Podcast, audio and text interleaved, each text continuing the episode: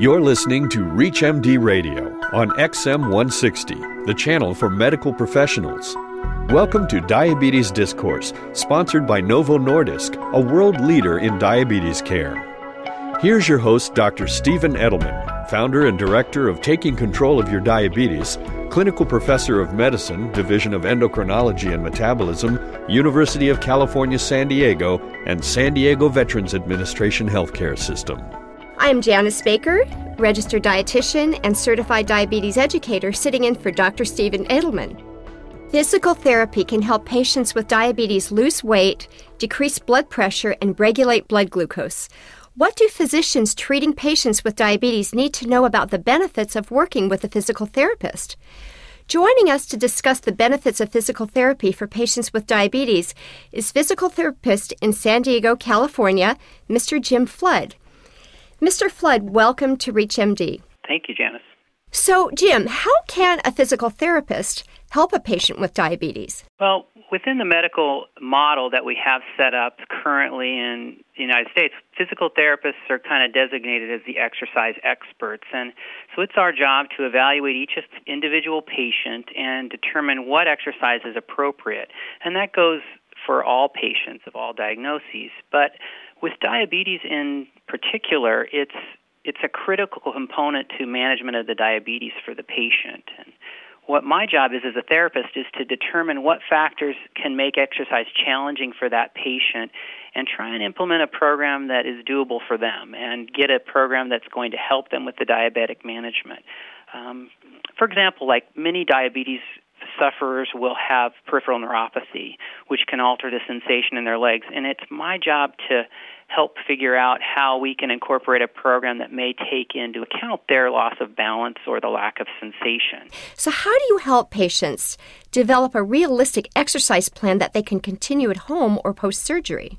That's a good question. I think the key is to listen to your patients and identify what their willingness is with their time commitment. You know, as a therapist, you have to be realistic, and you need to see that patient get the most out of the exercise that they're planning on. So if they're only going to give you 15 minutes a day, you have to pick an exercise that's going to be targeted for that 15 minutes. And so our number one priority would be that cardiovascular exercise, aerobic activity with the diabetic patient. Okay, so what do you look for when assessing a patient's exercise needs? Typically, with the diabetic population, we target three key areas. First being the aerobic activity, so any exercise that elevates the heart rate. And that's important because it's the most helpful with your management of your glucose metabolism. So also with diabetes, those patients are susceptible to heart disease, and they need an aerobic system that supports improved cardiovascular function. Secondarily, we need a strength program, and it's well documented in the research that diabetics are more prone to muscle wasting, especially in men, and it's important for us to get a program that targets some lean muscle mass development. We could all use more of that. Exactly. So what are diabetic-specific issues that you see with physical functioning? Well, specific to diabetes, the biggest complication I see is the peripheral neuropathy. Those patients, it's so common for them to have numbness and tingling and even pain below the knees especially, and that impairs their ability to ambulate safely and the actual sense of that joint's position in space, what we call proprioception as physical therapists. And so we have to make sure that exercise plan is mindful of whatever limitations they might have for that. The other thing is, reality is with a lot of these patients that are type 2 diabetics and diagnosed later in life is they haven't been very active. So they have not exercised in their lifetime, and that is one of the contributing factors to the development of the diabetes. So you just can't try to do too much at once. You know, starting them on a walking program may be a major endeavor, and you just need to make sure you set them up to be successful. What about the age of the patient? How do you take that into account when you're prescribing exercise and physical therapy type of treatment? Well, I think, you know, first off, exercise can be appropriate for any age. It's just figuring out the right exercise prescription where you're identifying what is that patient's specific needs and what can we do to set up a program that they can be successful with. Okay. I mean, for example, at my club, I have over 400 members of my fitness facility. and the youngest member is 11, and the oldest member is 96. So there's all kinds of ages of exercise plans that can be appropriate, and even with the diabetes diagnosis, you can treat them of all ages. You just have to find that exercise that's right for them. Well, that's great information, Jim. And if you're just joining us, you're listening to Diabetes Discourse on ReachMD XM 160, the channel for medical professionals. I am Janice Baker, and I'm speaking with Jim Flood. We are discussing the benefits of physical therapy for patients with diabetes. So, Jim, what is the role of balance in patients with diabetes? So what we were talking about before with the diabetic patient is the complication of peripheral neuropathy. So with the lack of sensation in the feet especially, those patients tend to have a less stability on their feet because they don't get good sensory input from the ground. So as a physical therapist, we have to incorporate that into their program. So often we will be using their other systems to help support their balance. So if we get stronger leg muscles, that's going to help them with their balance. If we improve their balance reactions in static positions where they're standing in one place, that gets their body used to doing that even though they don't have as much sensation.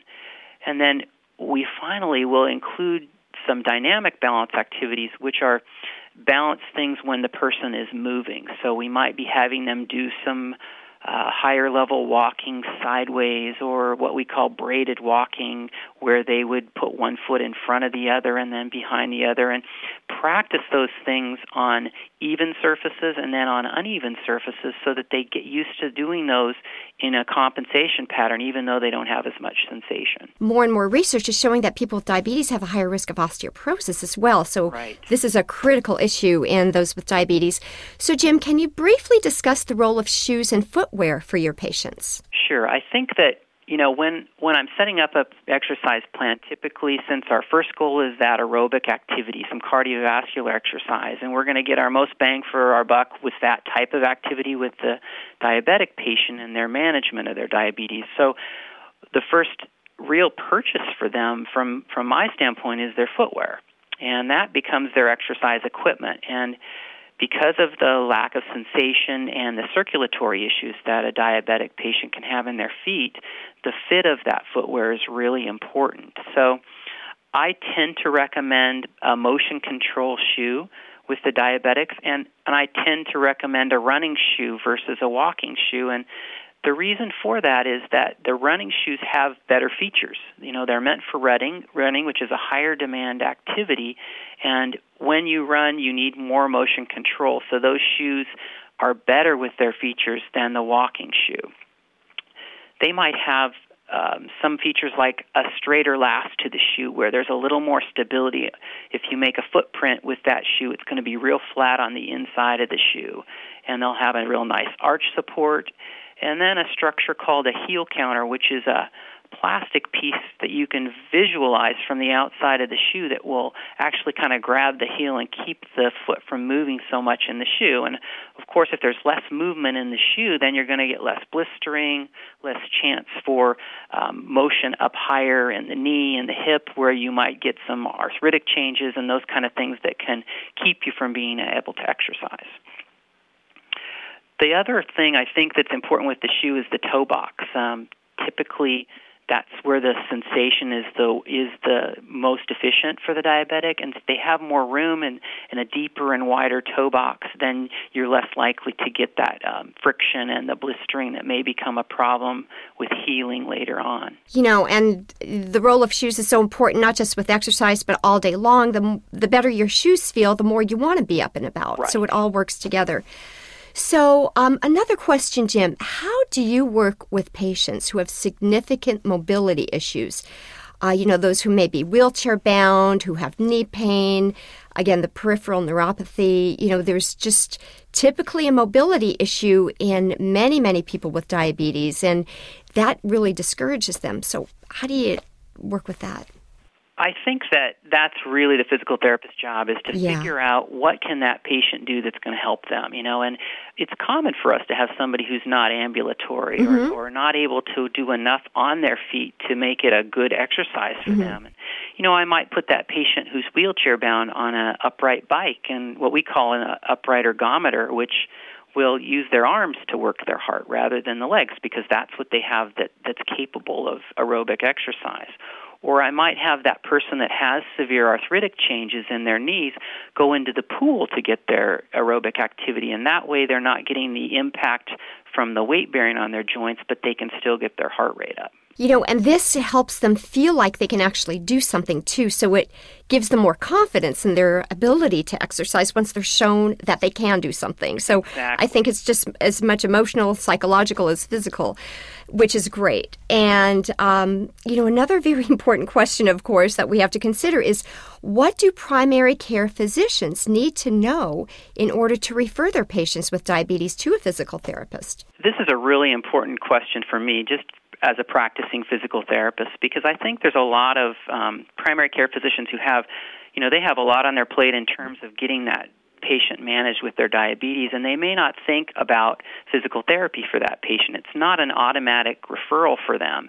And I think that's where we need to take advantage of our medical model and the system we have. If a doctor refers that patient into physical therapy, the diagnosis of diabetes doesn't fly with a lot of insurance carriers. You have to have a medical complication of diabetes with some other musculoskeletal problem. But the honest truth is most diabetics have those other issues. They either have joint pain or back pain or knee pain, or they might have fall risk or balance-related issues related to their neuropathy, and those kind of things are covered under the physical therapy benefit. So with the right coding diagnostically and the right ICD-9 codes by the primary care physician, the physical therapist can then set up the exercise plan that the doctor wants and monitor it and progress it so that the patient's then getting the most out of the exercise. And I think it's a huge support for the physician in their management of the diabetes because they don't have to be the one responsible for the exercise program setup. They can just set the parameters, and then we can ensure the patient is successful by helping them individualize that program. I think that's fantastic information. I would like to thank our guest, physical therapist in San Diego, California, Mr. Jim Flood. Jim, thank you so much for spending time with us on Diabetes Discourse. You're welcome. Thanks for having me. Thank you for listening to Diabetes Discourse, sponsored by Novo Nordisk, a world leader in diabetes care. To learn more about diabetes and the role of GLP-1, visit novomedlink.com/DIA. For more details on the interviews and conversations in this week's show, or to download the segment, visit us at ReachMD.com. Daddy, what are you reading? I'm reading about something called GLP-1. Is it a robot? No. GLP-1 is a natural hormone that helps regulate glucose metabolism. Its multiple actions are critical to glucose control. Huh? Okay. Well, GLP-1 works in a glucose-dependent manner. It stimulates the beta cells in your pancreas to secrete insulin and inhibit the liver from releasing excessive glucose by reducing glucagon secretion from alpha cells. It also helps regulate food ingestion by slowing gastric emptying in your stomach here and making you feel full. Like at Thanksgiving? Yes. I don't get it. Is it important? Well, GLP-1 is important because it impacts the multiple systems affected by diabetes. It also plays a significant role in protecting beta cells, a key to slowing diabetes progression. Unfortunately, many people with type 2 diabetes have impaired GLP-1 secretion and impaired beta cell response to GLP-1. Like Grandpa? Yes, and like many of my type 2 diabetes patients. That's why I want to make sure I'm looking at the whole picture in diabetes. Sustained control of A1C is important, but we can't stop there. It's important to look at weight, cardiovascular risk, and beta cell dysfunction. Impaired GLP-1 physiology is also a part of the problem, and the multiple actions of GLP-1 throughout the body are critical. So, the GLP-1 robot will help you see the whole picture. Yes, I guess, in a way, it will. Novo Nordisk is a world leader in diabetes care and is dedicated to ongoing research. To learn more about GLP-1 and the role it plays in diabetes, please visit novomedlink.com/DIA.